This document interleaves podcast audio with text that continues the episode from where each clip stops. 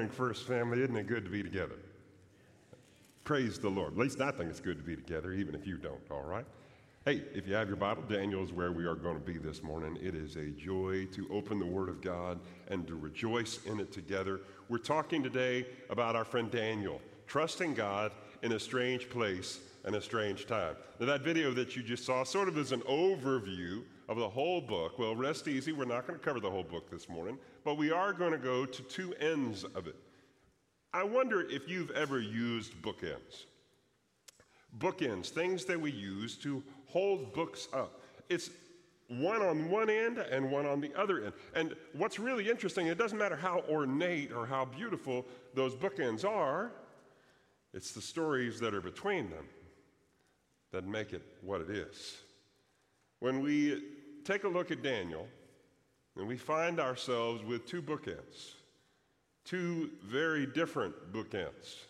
One is the one Randy read for you so well just a minute ago. Bookend number one is when he's a stranger in a strange land. Even there, Daniel walked confidently with God. That's what we read just a moment ago. And I want to tell you, friends, here's where we jump off into some beautiful and rich history. Maybe you have noticed that we, the people of God, are not always the most loved people in our culture. I was surprised somebody didn't say amen to that. Yeah, uh, the things of God are set aside regularly in our world, and uh, we are mocked, ridiculed even sometimes for believing the Word of God is what it is inerrant, faithful, true. And that's kind of the same place that Daniel found himself. To understand it really, we have to go back to about 550, 500 BC. That's about the time that the south kingdom fell. The southern kingdom we call Judah. Jerusalem and the surrounding areas there, they fell. Now, you would have thought that the 150 or so years before, when the northern kingdom fell, the southern kingdom would have said, You know what? Maybe God meant it when He said, Don't disobey me. Maybe we should straighten ourselves out and do what God has called us to do. Be who God has made us to be. Well, you would think that, but you would be wrong. The southern kingdom made the same mistakes. And when we see them in the beginning of the book of Daniel, we see Nebuchadnezzar carrying them away. Nebuchadnezzar, we know his name, even if it's not always the most easy to spell. You'll be glad to know, though, if you just put half of it in, spell check in Microsoft Word will help you get the rest. Isn't that good news? Nebuchadnezzar, a king intoxicated with his own power, and one who lived in Babylon. It goes by a lot of different names in the section that Randy read for you the land of Shinar, the Chaldeans. It's all Babylon.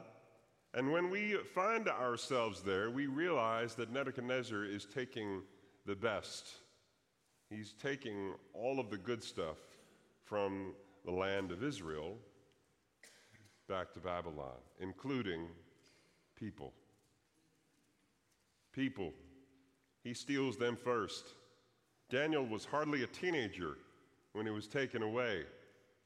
The other three names you may not have recognized, but you'd recognize them in a, another form Shadrach, Meshach, and Abednego. They went with him they were taken far, far, far from their homes to a place where they had never known anything. There was nothing familiar, and Daniel had a choice to make. You see, what the Babylonians, Nebuchadnezzar, believed was that if they could force them into Babylonian ways, they could make these, these individuals who were by birth Israelites into Babylonians. Let me tell you, friends, you can take the boy away from the temple, but you can't take the temple away from the boy. It's sort of like when we were in, uh, when we were in Israel a few weeks ago, and uh, I was wearing a DBU shirt. Somebody said something to me about it, and I said something similar. You can take the boy away from Texas, but not Texas from the boy. Friends, I want you to realize Daniel had a choice to make, but it had already been made. Would you just look down at verse 8? I want you to see that. Daniel had purposed in his heart. In other words, he had already settled this question. It wasn't a decision to make, it had already been made. He knew exactly who he was. He wasn't going to think about it, he wasn't going to debate it, he wasn't flipping a coin to decide whether he would be Israelite or Babylonian. He had already set his mind and heart that he was going to be God's child, that he was going to follow God's pathways, and that he was going to do what God had called him to do. And more importantly, most importantly, he was going to be who God made him to be. Being always trumps doing. Let's be clear about that. When we see Daniel getting started this way, there are others who don't want him to. Keep reading, you see the captain of the guard comes to him and says, Well, wait a minute. Because what Daniel asks for is the right to not eat all these things sacrificed to idols. The ca- captain of the guard says, Well, wait a minute. If you don't look as good as the others, I'll get in trouble. Daniel says, Put us to the test. What he's really saying is, Let me show you how faithful my God is. Oh, friends, sometimes we think too little of God and too much of ourselves. We put ourselves in a place of God and we exalt ourselves and we lift ourselves up, and all the while we're lowering God. And we're saying, God, you need me to help you out. Let's be clear, friends. God doesn't need our help. He doesn't need our help. Doesn't mean He doesn't want us involved in His process, but He doesn't need our help to accomplish His purposes. So Daniel says, Put us to the test and let me show you how faithful my God is. By the end of the test period, Daniel, Shadrach, Meshach, and Abednego looked better than those who had received all the other things. Let me tell you, friends, that sets the stage for the next several chapters. If you run ahead to chapter 3, you'll see Daniel was not the only one who was tested. Shadrach, Meshach, and Abednego, they found themselves in the fiery furnace. And there they proved their God faithful. In chapter 4, there's writing on the wall. Chapter 5, Daniel has aged. And then we get to chapter 6 and the other bookend. When we arrive at chapter 6, by this time, in those five chapters from one end to the other, our friend Daniel has aged. Now, I'm not going to say this is old, but it appears, if our chronology is to be trusted, he's somewhere in his 70s. You know, it's amazing how young that seems to me now at 55, that it didn't seem when I was 20. I thought people, I thought 40 was old when I was 20. Now 70 looks pretty good. So Daniel is somewhere in his 70s. He's on the back end of his career. The kingdom has changed. Nebuchadnezzar is not in charge anymore. anymore. Darius is. Darius, for whom I am named. Let's be clear, friends. Darius' name, it means little great one. Ironic, isn't it?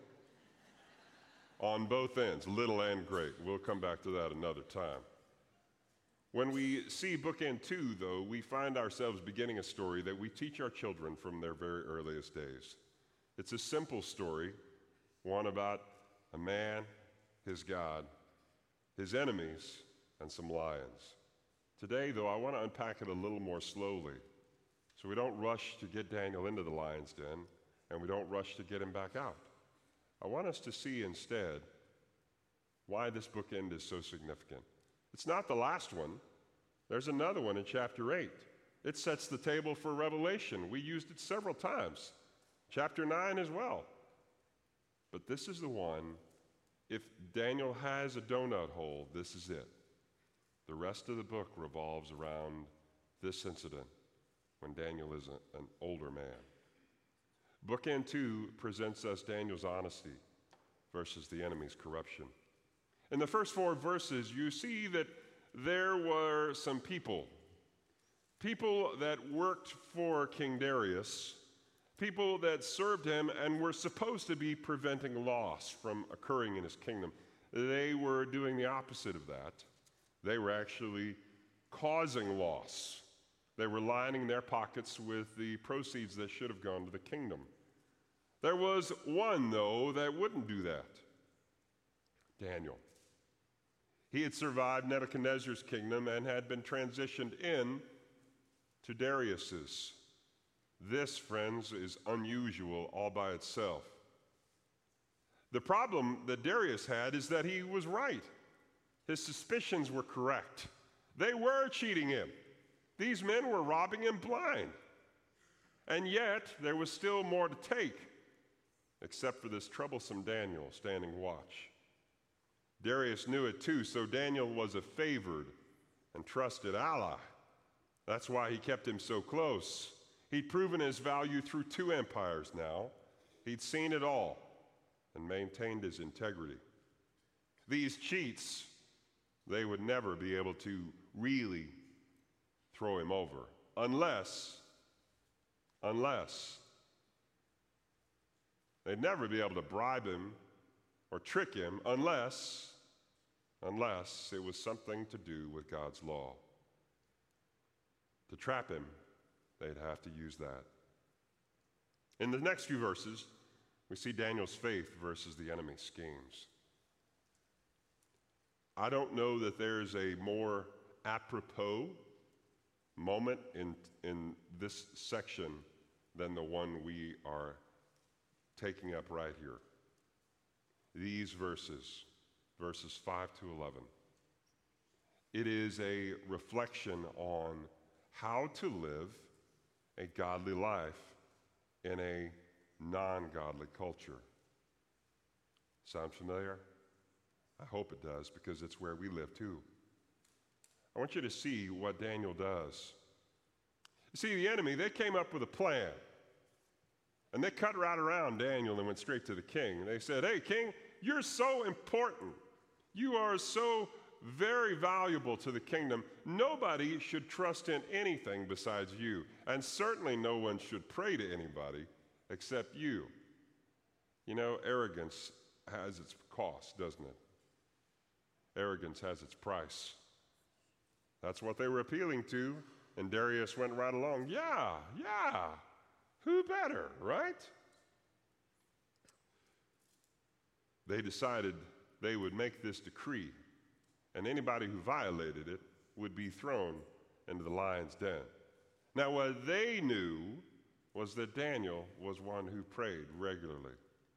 Every day, he would kneel in his room with the windows open toward Jerusalem and pray to his God. They knew this would be the way to get him. And so they put it down and they had Darius sign it, making it law. That means that it cannot be revoked. It can be, uh, uh, it can be altered but not revoked. The penalty, death by lions, seems a bit severe for praying, but they wanted to put an exclamation mark on their wishes, and they did so. He knew what they were up to, Daniel did. Didn't change a thing for him.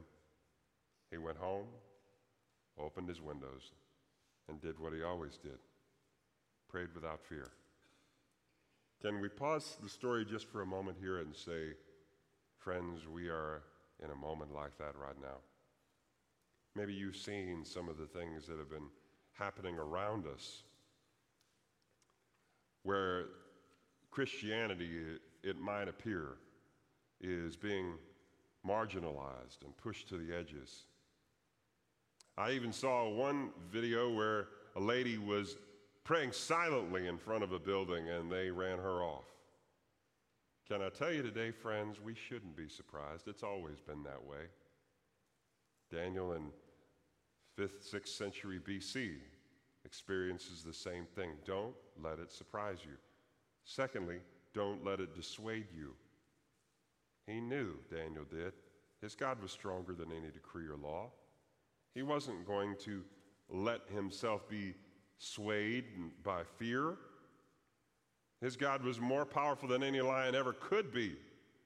He knew that his God was wiser than the schemes of the enemy, and he knew he could rest securely in God's care. So he prayed.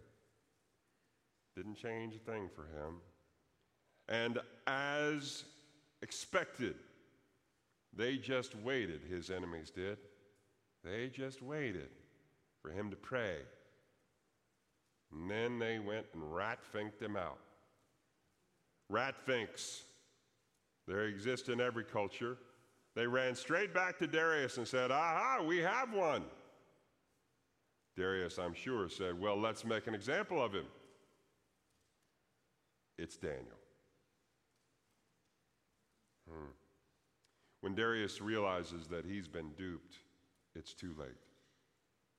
When he realizes the trap was set not for Daniel, but for both of them, his anger rises up. But, friends, take heart. Here we have an example of God's power versus humanity's authority. You see, these enemies of God and of Daniel, they thought that they had enacted a foolproof plan. Heads, I win, tails, you lose kind of idea. When it was clear that the directive was against Daniel, then our friend Darius had two options. He could side with Daniel and lose his kingdom, or cast Daniel into the lion's den as is appropriate for the law. He had no other choices. Finally, Darius admits defeat and acknowledges the tricksters have won. Daniel would have to receive the dictated punishment. All they could do was put him in the company of the lions.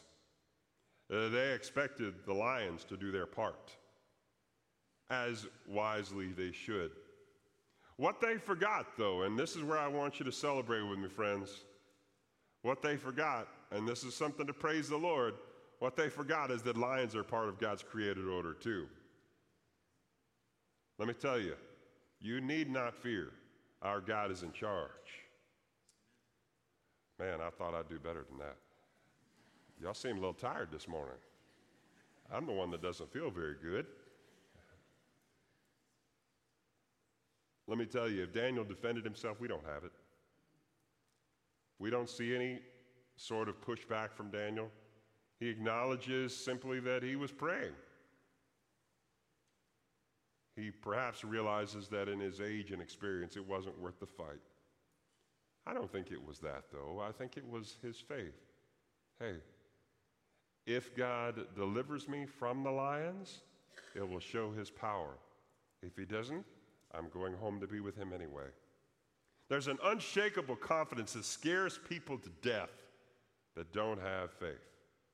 Unshakable confidence in God was showed by the Hebrew children in chapter 3 with Nebuchadnezzar. Even if death was ahead, God wasn't done. The lion's den would be Daniel's home for the night. The law was clear. If you survived till morning, you were clear.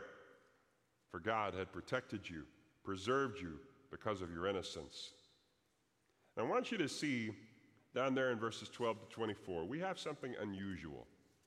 We don't know exactly what kind of spiritual component Darius had. But we know that Darius prayed. See it there. May the God whom you serve continually deliver you. That's what he prayed as he lowered Daniel down into the lion's den. Was Darius a God fearing Gentile? We don't know. What we do know is that Darius knew something about God because of what he saw in Daniel. How about you? Will people know something about your God by the way you live? My prayer is that that's so. Go with me back to the palace. Darius is finding no sort of peace at all. It was a fitful night. He knew Daniel was innocent. He knew the tricksters had tied his hands. How could he have been so foolish? How could he have allowed Darius, uh, Daniel to be trapped like this way? How would Daniel survive an entire night in the pit of hungry lions? Let me tell you, friends, when our God declares something to be so, you can rest on it. In verses 20 to 24, see God's glory versus man's disgrace. As sunrise came, Daniel was the first one, uh, I'm sorry, Darius was the first one there. Fearfully, he had the pit opened, and Darius called down in there, O Daniel, servant of the living God, has your God, whom you serve continually, been able to deliver you from the lions? It was the question. There was no other. Nothing else matters. Can you imagine the long pause? And then Daniel's voice came right back. O king, live forever.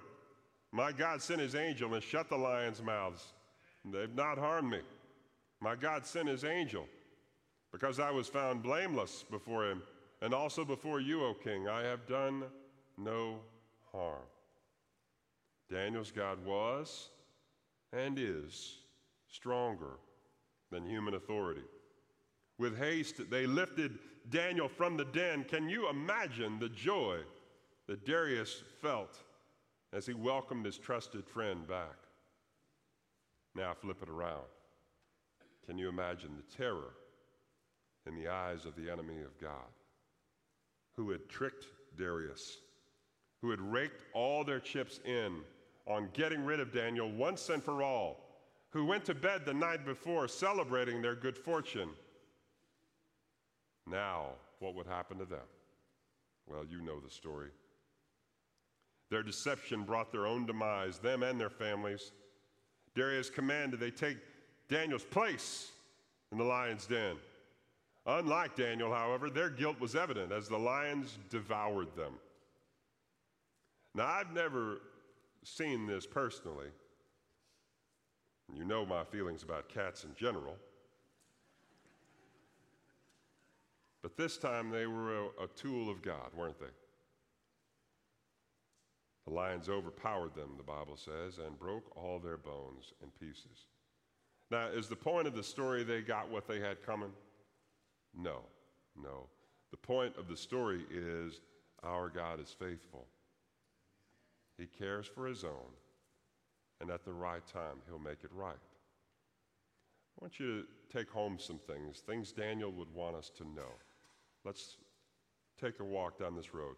Trusting God's power will never leave you lacking. One of the great weaknesses in my own spiritual life is what I mentioned earlier in this talk thinking too much of myself and not enough of God. I want to raise myself up and bring God down so that we're more on equal terms. Don't make that mistake, friends. Trusting God means putting all of your energy on Him. Now, does that mean that God doesn't want me involved? No, no, of course not. He, he delights in using us for whatever reason. He delights in using us. And yet, God is not limited by what I can do or by who I am. He can do it with or without me because trusting God's power will never leave you lacking. Here's the second thing stand firm in God revealing His glory.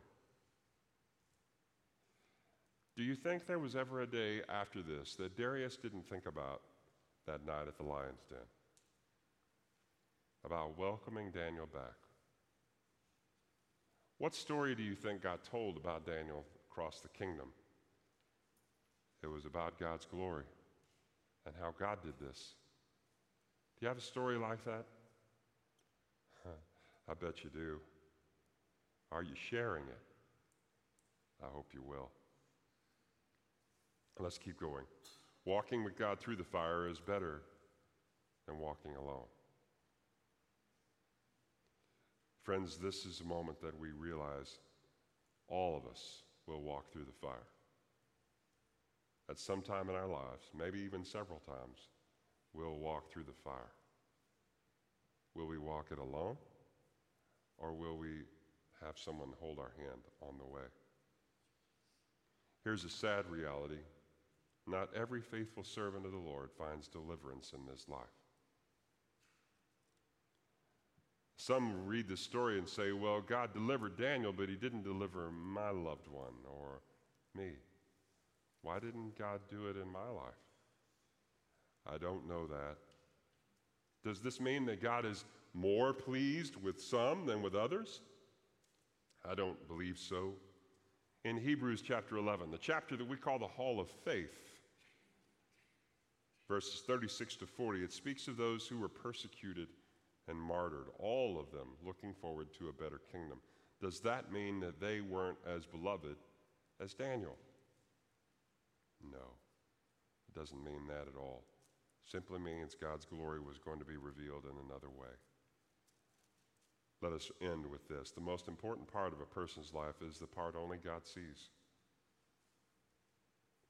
So, from the time Daniel was a, a teenager, bookend one, until the time he got to the lion's den, book bookend two, we see a journey filled with trusting God, growing in faith, and walking with God day by day by day. I wonder if you're doing that. Maybe you, you, you need to start afresh today. Get off to a new start. Maybe even one that you've never walked on. Maybe you've never trusted God. You see, this is the thing. God knew that this would be a problem that we would face for a long time. How to solve it then? What's a long term solution?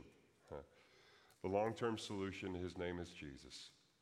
He came to make it right. He died on the cross to pay for all of our sins and was raised back to life three days later to guarantee our future. His return is soon and sudden, and our role is to prepare for it now.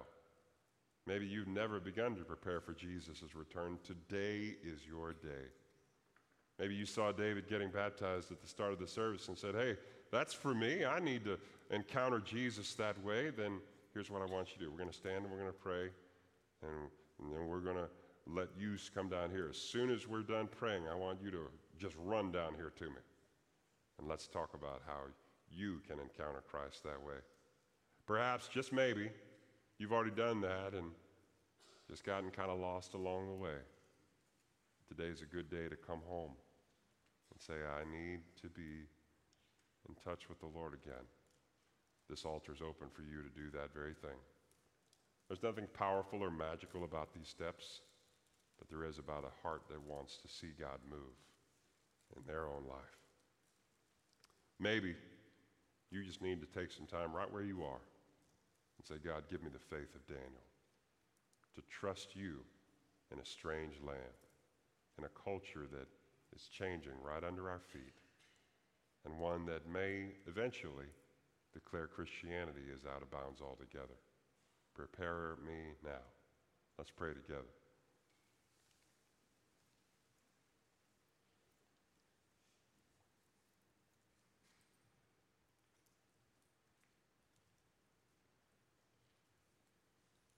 So, God, thank you for your goodness, for the way that you've shown yourself powerfully, and the way that you'll continue to do so. My prayer today, Lord, is for your wisdom, your power in each of our lives. Not so we can brag or boast about how you did it because of us rather so that your glory, like it was for Daniel, might be revealed. We know, Lord Jesus, that because of your goodness, we have a hope, we have a future, one that is not rooted in what's happening on this earth or in our culture. No, it's because of you, Jesus. So do your work here now in each of our lives, Lord, as we come to you. Gracious Jesus, we love you. It's in Jesus' name we pray. Amen.